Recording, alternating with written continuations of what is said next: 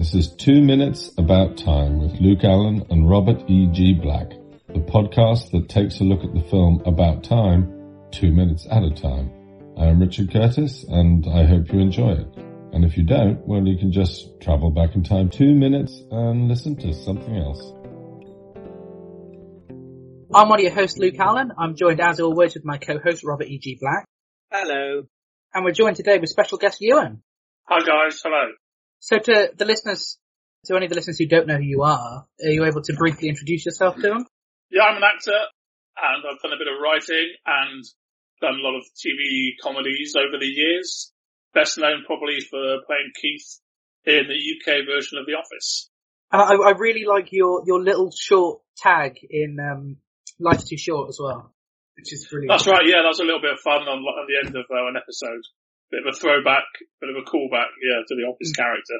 I mean, Ro- Robert, did, did, did Life's Too Short make its way into the States? Because I feel like it was one of Ricky Gervais and Stephen Merchant's things that just I hardly know, anyone I've, knows about. I know I've heard of it, but I've never seen it, so maybe it didn't come over here really. it, it, it's, it feels very different to the other stuff. And I mean, I don't like it as much, but considering the standard they set with everything else, that's not necessarily a bad thing. I think it's, it's, it's yeah, it was, a, it was a little bit bitty. It was a little bit bitty. It didn't quite, uh, hang together. Mm. but yeah, I mean, I, I liked the, uh, the end special, uh, that they did. That was good. Yeah. Uh, but yeah, the, the first series, it, it was alright, but it, it's not one I rewatch as much as The Office or Extras or things like that. Yeah. Um, so, you and you said before recording that this is your first experience with the film About Time. It is. It's. Uh, I'll tell you this. Um, I basically, after I watched uh, Notting Hill, I said to myself, uh, "I'm never ever going to watch another Richard Curtis film again," and uh, I've stuck to it. I've stuck to it. I have never seen a, a, a Richard Curtis film since Notting Hill. Well, as as a massive Richard Curtis fan, I congratulate you because he also has done a heck of a lot that you, I assume, had to avoid what many would consider some pretty good films, but I assume you would not.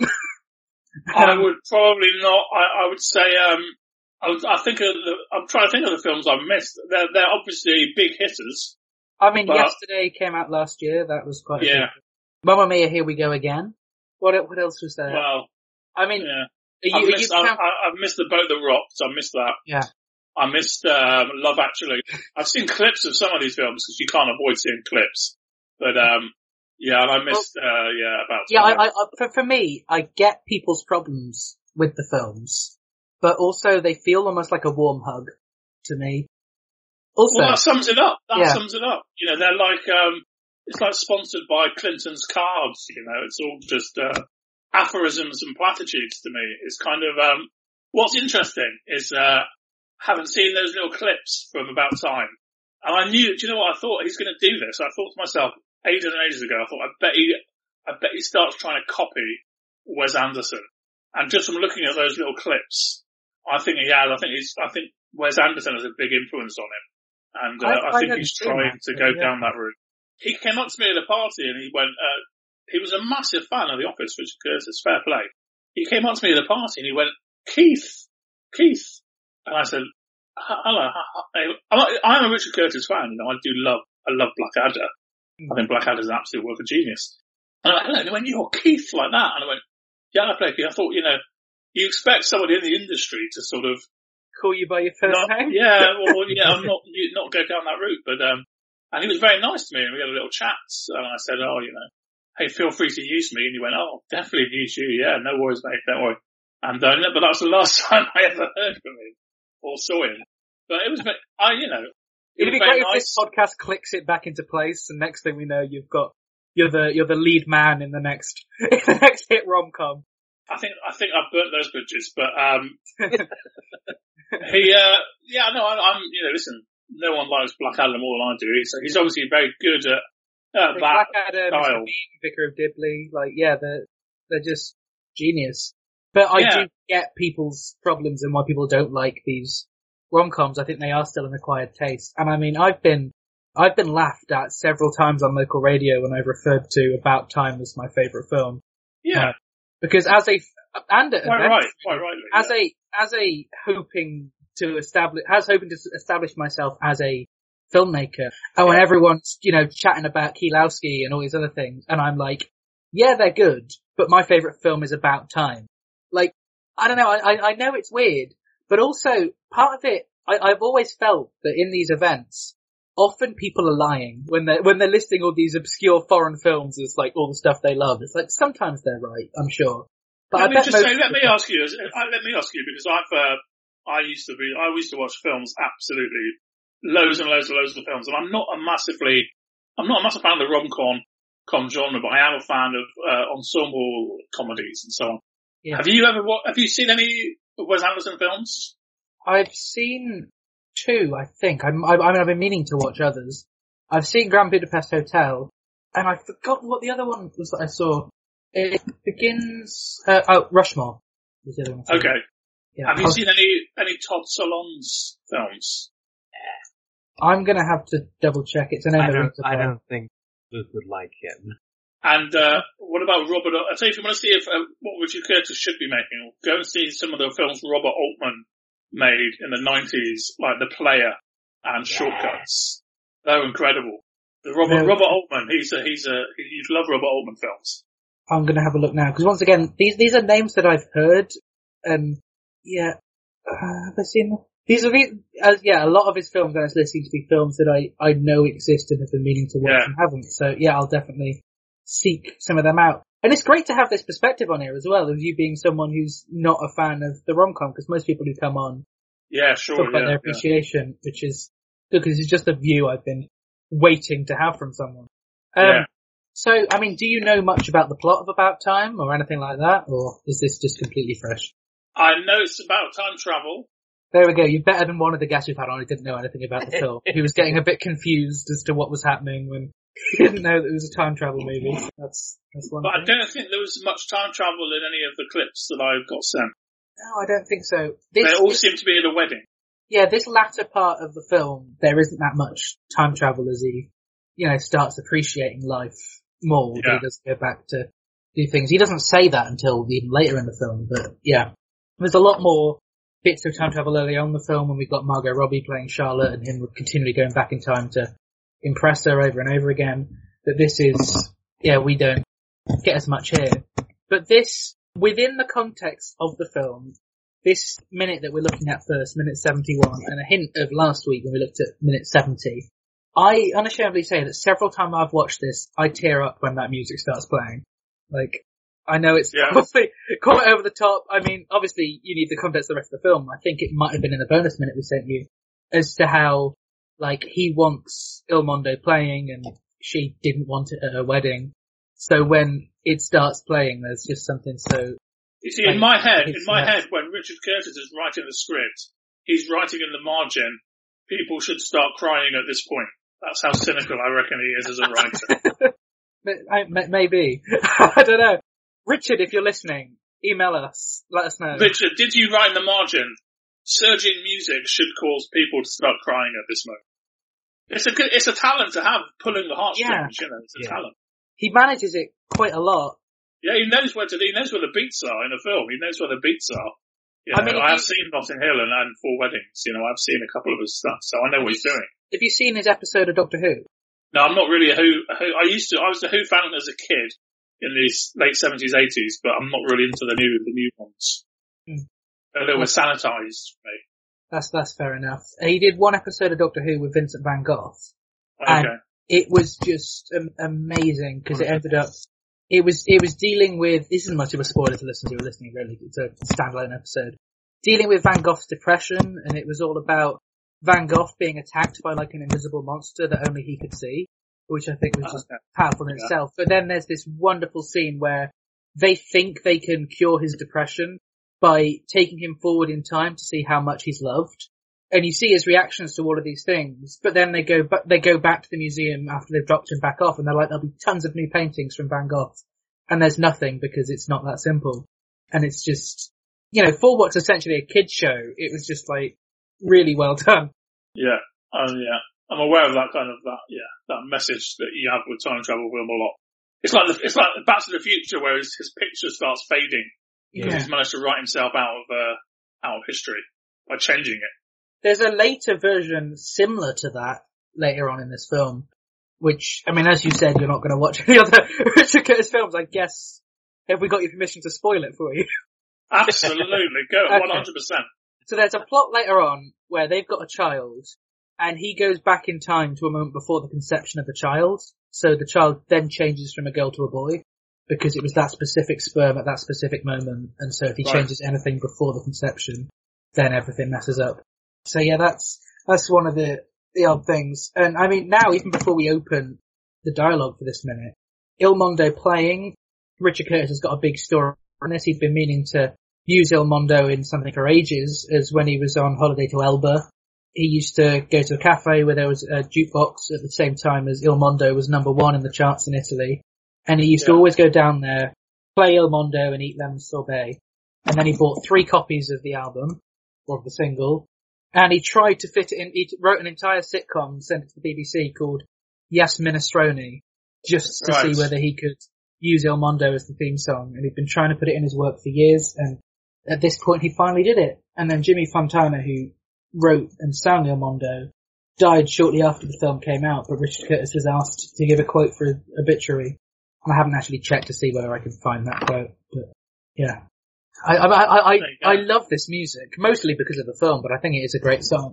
Even It's though, amazing. How, it's amazing how films do that. Films can um can make you look at a piece of music the, the way you never felt before. It's, it happens a lot. Mm. You know, I did with uh you know with uh Donnie Darko with the the old Tears for Fears song they use in that, which kind of now you hear the song, even though I'd heard the song for years. Now when I hear the song, all I can think of is the film, you know, because they used it so well. yeah, I, I can't, I can't think of any specific examples myself, but I know that there have definitely been occasions Yeah. with that. I mean, I guess with Love Actually and All You Need Is Love, like that was quite powerful. He then did the exact same thing in Yesterday, and I didn't actually mind that, but it's What, um, you did the same. What Richard Curtis did did something formulaic. That's uh, that's unheard of. But I guess to fit within the canon of the universe, yesterday was set in a new universe where the Beatles didn't exist, so thus in the universe of yesterday, Love Actually didn't feature that song, so he could get away Yeah. with doing it again. I don't know. Yesterday I really enjoyed as a film. Like, I recommend, I mean, even if you just watch it as a Danny Boyle directed film rather than as a Richard Curtis written Oh film sure. Yeah, yeah. it's a good thing, but it's almost similar to About Time in the way that it doesn't want you to get stuck up in figuring out the rules of, well, the rules of this being the rules of time travel, or yesterday being how on earth he got into that situation. It's more, here's a situation we're in, here's how we're going to tell a story with it, which some people like, some people don't. But I think, I, I don't mind the idea of not getting too stuck up with the rules of it all because About Time could fall to pieces if you start analysing the rules of time travel, but then what's the point of doing that when the film's all about sentiment and love and family? Absolutely. Well, there you go. Absolutely. So, the, I mean, the opening of this is we've got the music playing as Mary walks down the aisle. And so the, the translation of the song, I'm not about to try and read it out in Italian because that'd probably be offensive. The translation of the song is, and the world revolved around me as always. Spin the world spin in the endless space with newborn loves, with loves already over, with joy and pain, people like me, oh world, only now do I look at you. In your silence I get lost and I'm nothing next to you. And I'll go to the rest later on. It's actually quite interesting that, so Robert, the translation that you got for this, I assume you just literally translating the lyrics yourself on Yeah. Google Translate, Yeah. is very different to the actual English version of the song that's available. Well, they probably have to change it to get like rhymes going and Yeah. It just feels like a completely different song. I hadn't even translated the lyrics before, but yeah, it's, it's good. Both versions, really. And, I mean, once again, obviously, you and you need like the setup as to, as to the music and everything, and Yeah. the love between the music, between him and his dad, but I think you get a little bit of this with, you know, his, his shock at it and Mary saying that she, it's for you, and then his, his dad's dancing. So Um, is his dad sort of dead or something? I mean, what's the deal there? Not, yet. but later, yeah. I thought maybe his dad was dead and that, but he came back because of the time travel or so. I don't know. I, I wasn't sure. You're never sure. You're never sure with Bill Nighy. He just tends to float through things.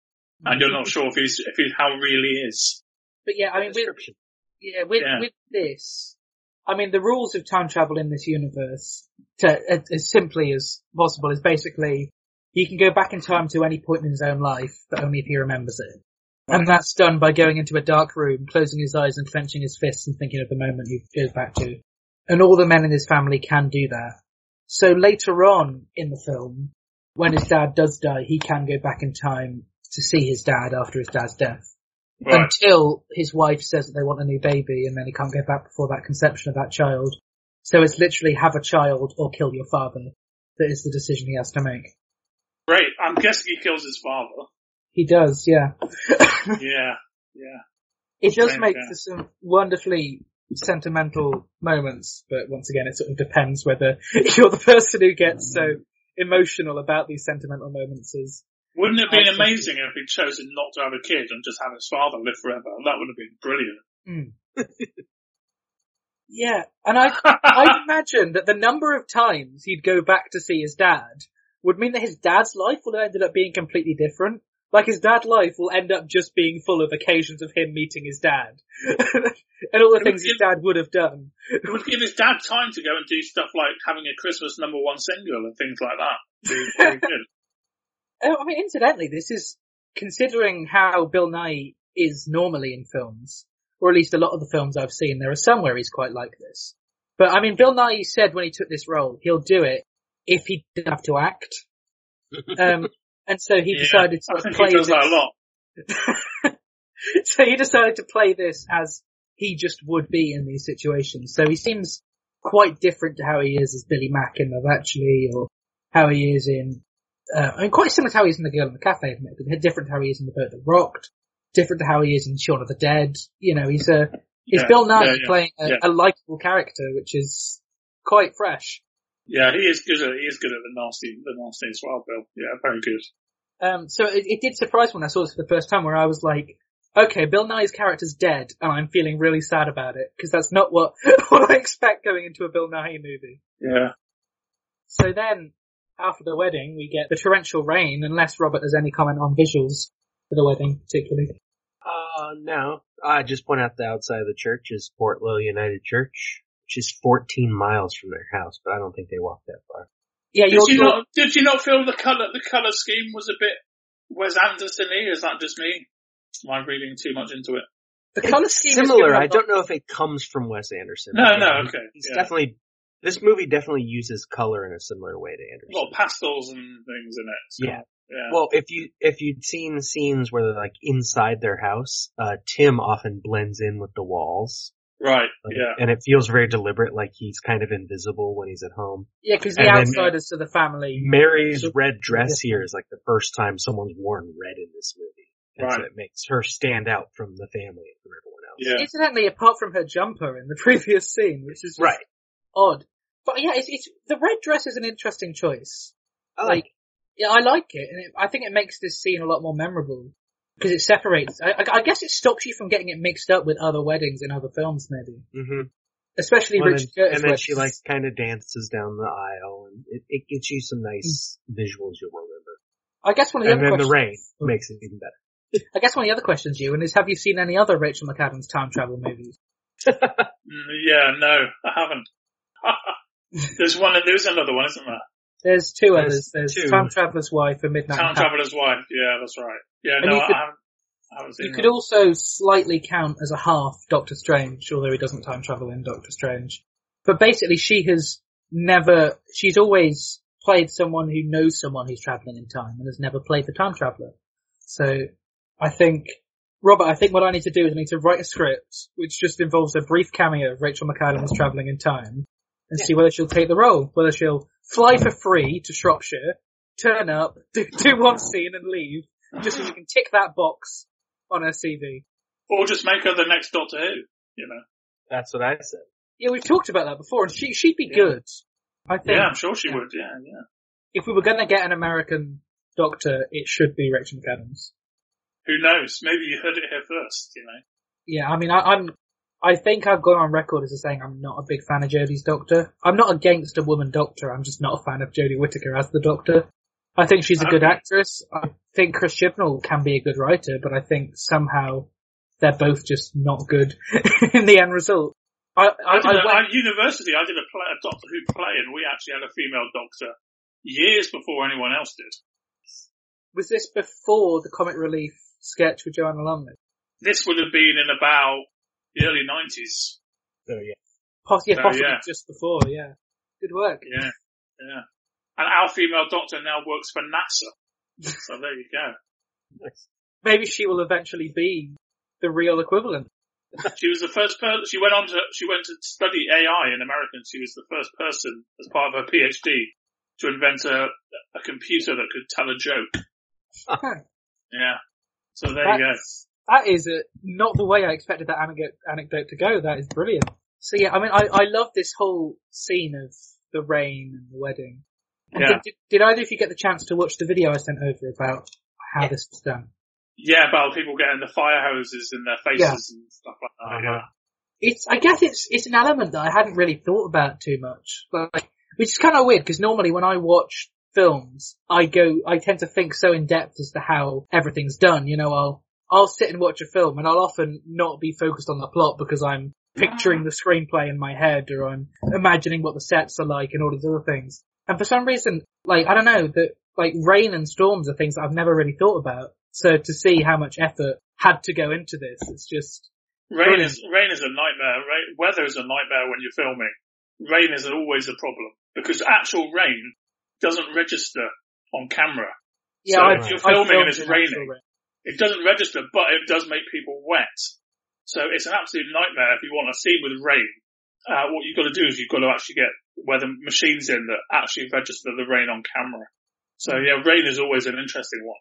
yeah, having filmed with rain in, in one of my shorts um, last year, it was quite annoying. Little glimpses managed to get picked up on camera, thankfully. Yeah. Like, we thought we were going to be safe because we were like, okay, we found shelter, we'll just film the actors over there, they weren't getting wet. But the noise of the rain was just, Yeah. yeah, I, I mean, I think it turned out okay in the end of it, suited the atmosphere once again. A zero budget film from a 16 year old, people don't expect weather machines. I mean, we would have waited for it to pass if it wasn't our lead actress's 21st birthday. Bad timing, you see, bad planning. Bad planning. Yeah. I, I mean, I was still surprised that she came and did the film on her 21st birthday. That was, it was good Yeah. work. But yeah, um, so, the, yeah, the rain's pouring. We've got little snippets of dialogue like, now I'm caught, I've got it, I've got it, help me, oh, um, another glimpses. I mean, I don't think there's even much point me reading all of this dialogue. we hardly hear it. It's funny because I'm uh, I'm with my uh, I'm staying with my parents uh, during lockdown, and uh, I was the other night. They were for some reason they decided just out of the blue they were going to watch uh, Four Weddings and a Funeral again, and uh, I was watching something else on the on my laptop, but I did I was aware of it, and uh, a lot of similar. They, they have a they have a The very rain. famous scene in the rain Yeah. as well, and there's a very famous scene at a wedding as well. Mm. So it's interesting how the tropes at a wedding. yeah, it's amazing how these tropes kind of uh, keep coming back, isn't it? Yeah, I mean, I think the good thing is Richard Curtis has been like one of the only rom-com filmmakers who doesn't end the film at the wedding necessarily. Like he's one of those who does, you have the wedding and then the film carries on, Yeah, which is something fresh. I mean, I think in general the whole format of About Time is quite fresh. In the fact that the whole film is, these scenes are so short because they're almost just like memories. Tim, Tim narrates the film and he's telling us almost the story of his past nine years. And so, you know, some of these scenes are longer, some of them are shorter, little glimpses of things, and often we'll think, hang on, you know, why is this so short? So like he spent a summer with Margot Robbie and we get it in like a five minute montage, then it's like, oh yeah, well nine years later you'd only remember it as, you know, a brief flash of a couple of things you remember and then carry on. So whether that's Yeah. intentional in the writing or whether we're giving him more credit, who knows, but I, I, I appreciate it as the format. And the, the good thing is saying that it's him narrating the story and that he could be an unreliable narrator covers up any plot holes with the film entirely. So well, you know, it's time travel is a nightmare to write. No, no one's. I don't think there's ever been a perfect time travel film because just by the very nature of it, it leaves loopholes lying around. That's the thing. yeah. Timecrimes does a good job. Okay. It's Time uh, I Crimes, think it's, I think it's a Spanish film where this Oh, I think I've seen that. He goes through a time loop like three times, and at one point he Yeah, I've seen realizes Yeah. He's the person he saw before, so he just puts on the mask. He's like, okay, I have to do what I saw me do. That's quite recent, isn't it? I think I saw that, yeah. It's like a decade ago, maybe. Yeah. I'll add that to list of things to watch. This is good. I feel like I'm just, yeah, like, I was, to, to my friends, I'm the film guy, and then I host this show with Robert, and he just names all these films I've never heard of, and it just, yeah, drops it completely. But I guess, yeah, I'm, I'm like one of the few people in like the, the film study community per se, or at least, you know, like, say in film study classes or among the film people, as I said before, who likes rom-coms as much. And I don't know why.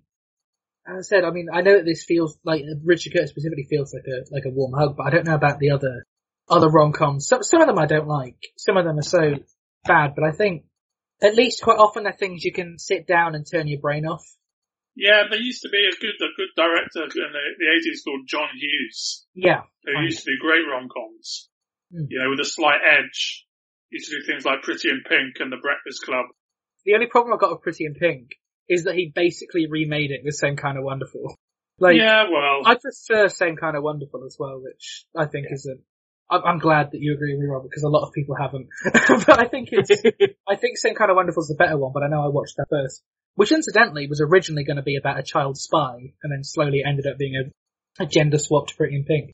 yeah. Um, but yeah, I, I guess that does make sense, and it's good. Glad that you made that comparison because Richard Curtis and John Hughes are both two people I look up to. Because yeah, like the comedy that Richard that John Hughes does as well, with like National Lampoon's Vacation and stuff like that. Like yeah, Oh, John Hughes was just uh, amazing, you know. Some of the stuff he did, some of the, uh, stuff he created, some of the greatest comedy, you know, Planes, Trains and Automobiles, Ferris Bueller, The Breakfast Club, you know, just some of the best, best comedies there have been, really. He was just a Uh, genius. I think the thing is that because once once he because of how close he ended up being to John Candy, that I think the decline in the quality of John Hughes films can almost be put straight to the moment that John Candy passed away. Like, Ah. because John Candy passed away, and then you know years later you slowly get more of the kids' films that he did that don't go down as well. Stuff like, I mean, they're fine. Baby's Day Out, Flubber, Home Alone Three. Yeah, The well he kind of, he stopped, films. he stopped directing though, didn't he? He stopped directing them. Hmm. Uh, so he, he, he was a weird one because he used to, he was a prolific writer, but he only actually directed a handful of, uh, of the films. So even though a lot of them you think of as John Hughes films, it was more that he was the writer or the producer. Yeah. But I think after the, you know, pretty much after the 80s, he almost stopped directing stuff. Yeah, and even Uh, writing. Like, I know he wanted to see whether a film could still be good if he wrote it, but they didn't know he wrote it. So with Yeah. Beethoven, he went to Edmond Dante, as, and I don't know when people found out it was John Hughes, but but I think at least the first Beethoven film, maybe the second. I second. think I one, just found that out when you just said it. there. I didn't know that one. yeah. you go. Wow. I'm not surprised, that I didn't know that. But I think a lot of people would just have not bothered watching Beethoven because they thought it was a kid's film and not a, a mature comedy, you know? Yeah. I don't remember it. I know I've seen it, but I don't remember it. And I think he, yeah, if what I see, he only wrote the first one. Um, other than like character credits, obviously for the stuff, but I'm definitely going to give it another watch at some point. And as far as I remember, I quite liked Baby's Day Out, but I haven't seen that in years either. So I think, yeah, I mean, I think both Richard Curtis and John Hughes less, but still quite a bit with some of his films are enough for switch off your brain films. I mean, Yeah. especially some of like, I mean, I, I think that the greatest of John Hughes' teen movies is 16 Candles, and a lot of people seem to forget a lot of that people one think, exists. yeah. Um, I love 16 Candles. But yeah, I mean, hmm, I think there's definitely a lot that they have in common. And I guess to an extent, Pretty in Pink and Bridget Jones's Diary go down similar routes. Yeah, Yeah. yeah. Definitely there's, there's links, yeah. Only Bridget Jones was based on the book, but it's still, I'd imagine there are the influences there in terms of, I mean, I'm sure there's lots of films about two men fighting over a woman, but the two character types, you know, one being the old family friend and the other being That goes back to like the book Emma, doesn't it? Yeah. Well. possibly. Which Bill Nighy's in the latest movie of, so hey, circle back. which on the day of recording came out on DVD today, apparently. So Yeah. I need to get hold of it because I missed that in the. It's it's Bill Nighy not acting again, but dressed in old timey clothes. I'm There you not. go. I'm not normally one for like historicals that much, but often when they are comedy, as Emma is, Yeah, like, comic. I tend to prefer them. There's a few historicals I like, but for the most part, I don't know. I think they have they have to be really good for me to enjoy a historical. Um, what was the one that I watched recently? I know it's reasonably. It's probably about a good few years old now. I watched Dangerous Method recently with Keira Knightley. Ah. I really enjoyed that one, just because her performance in that is incredible. I'll tell you what, actually, thinking about it, I just had a little look back on my, uh, my like film notes I keep.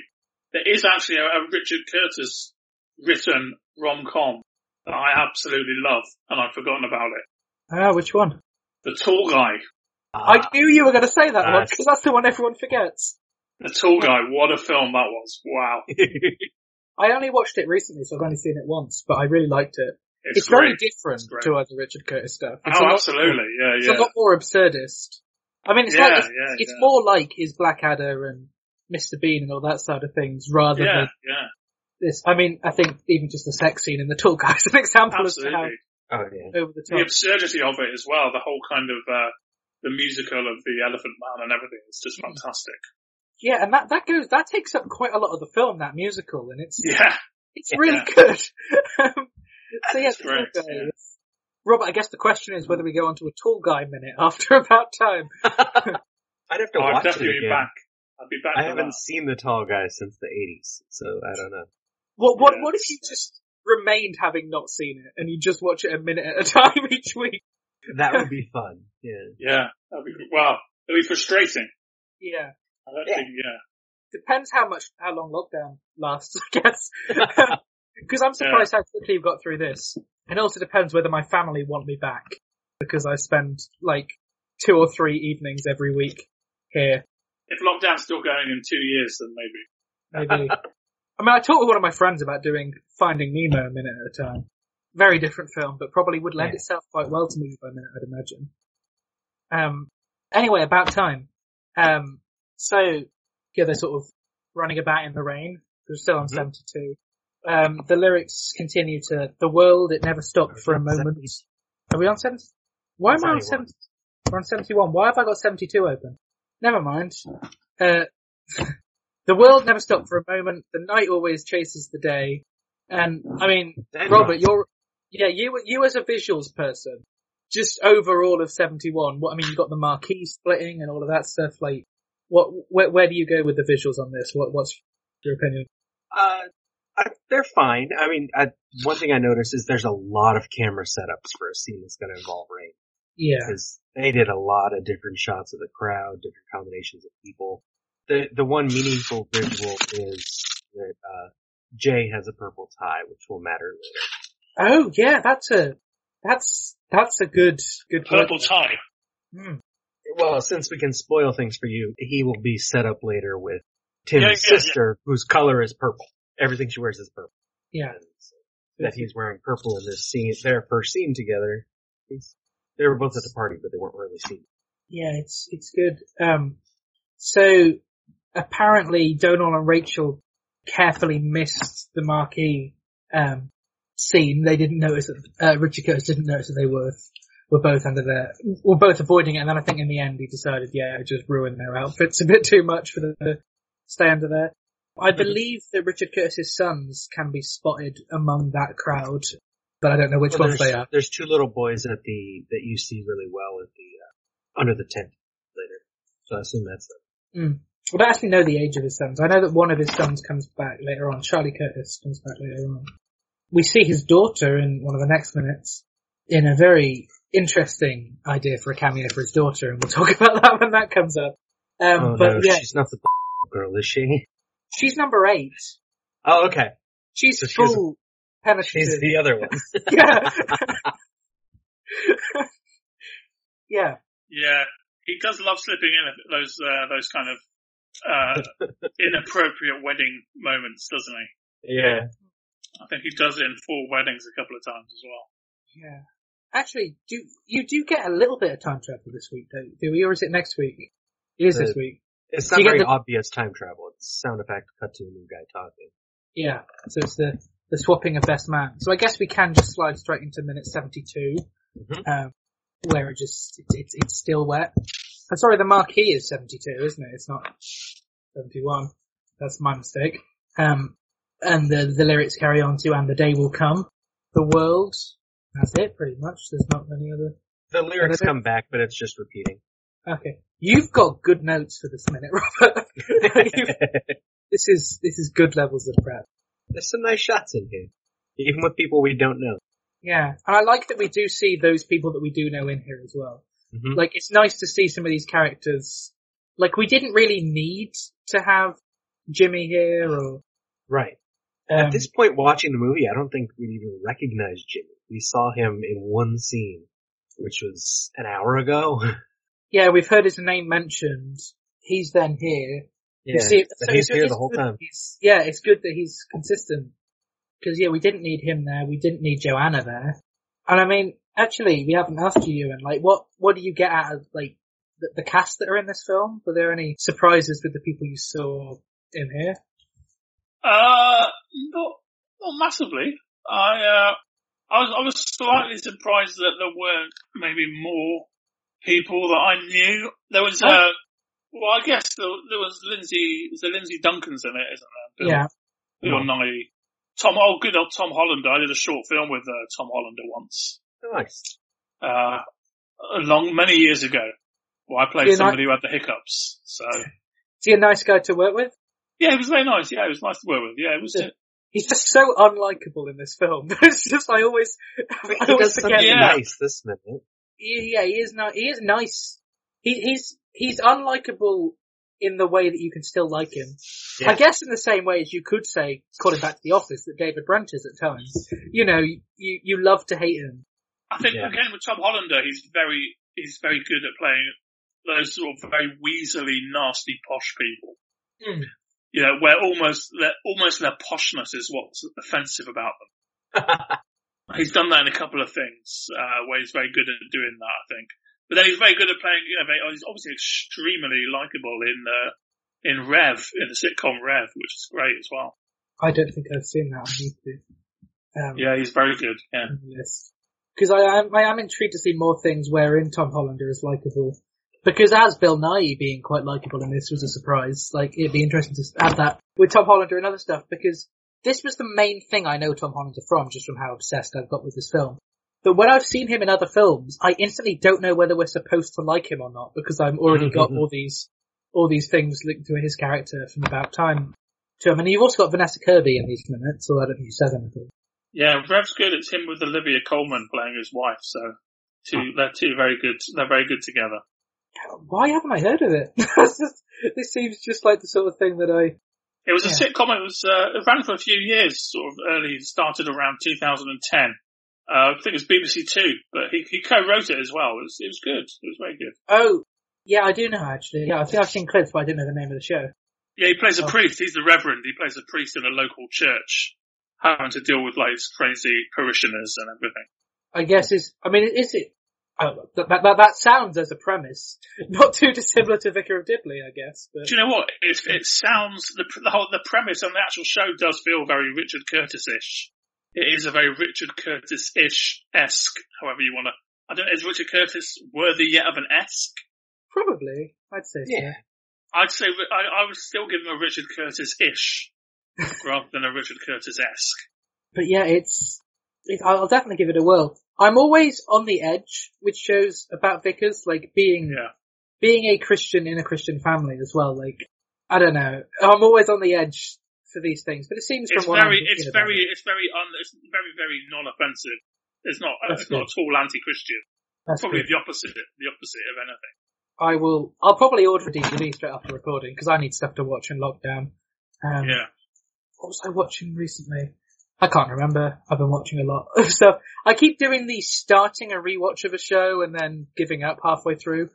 Um, like I started rewatching series one of Community and then I'd like remember how well I know it and it's just not Yeah. much point anymore. I'm like, I need to probably leave a pause between my rewatches because I'd literally only just finished rewatching Community before I decided to watch it again. Vicar of Dibley, incidentally, holds up to tons of rewatches. It's one of those which it's almost the go-to show with my family when we've got nothing else to watch. We're having dinner in front of the telly, and it's like let's just go on to Netflix and watch Vicar of Dibley. Um, same with Outnumbered and uh, th- those sort of British sitcoms you can just Yeah, pop in. yeah, I know out. what you mean. Yeah, yeah. So yeah, and then I mean, is, is is there much else at all to say about the Marquee and the Rain, or should we go? I just, much. I always look at things like that and wonder how many costume changes everyone had. Because it's so Yeah. difficult to, uh, to get someone back looking the same after they've been soaking wet. A lot of the times you, sounds you, like you get one take. yeah, it sounds like for outside they didn't worry about that. They just started throwing water and wind at people and saw what happened. But you can't, I mean, Yeah. they, they like to make it sound like that, but technically, you just can't get away with it. I mean, having been in rain scenes and things like that, you need to look, you know, if you have to look exactly the same 10 minutes later, it's Well- really difficult. If if they planned for getting this done quickly, they could manage because there's Yeah. not a lot of like meaningful dialogue going on out here. So it's just like film them getting like their photos taken, film them walking, film them with the tent collapsing. Done. If they accept that the, that if you, as long as you've got them filmed getting wet for the first time, Yeah. then after that, Yeah. from that point on, you can just basically wing it. right. Oh, I mean, I think that I think that's the best way of going about it. And I, I mean, I think at the end of the day, it's just more work for the editors if they do it badly. It'd just Yeah. be like I think an editor could probably manage it, but it would just yeah take a lot of effort. Um, you need a lot of coverage. You need a lot of coverage, or it's just Yeah. editor's nightmare, really. so yeah, I mean, I think it's such a such a great thing. And actually, yeah, so all of minute seventy two is just the rain as well, really.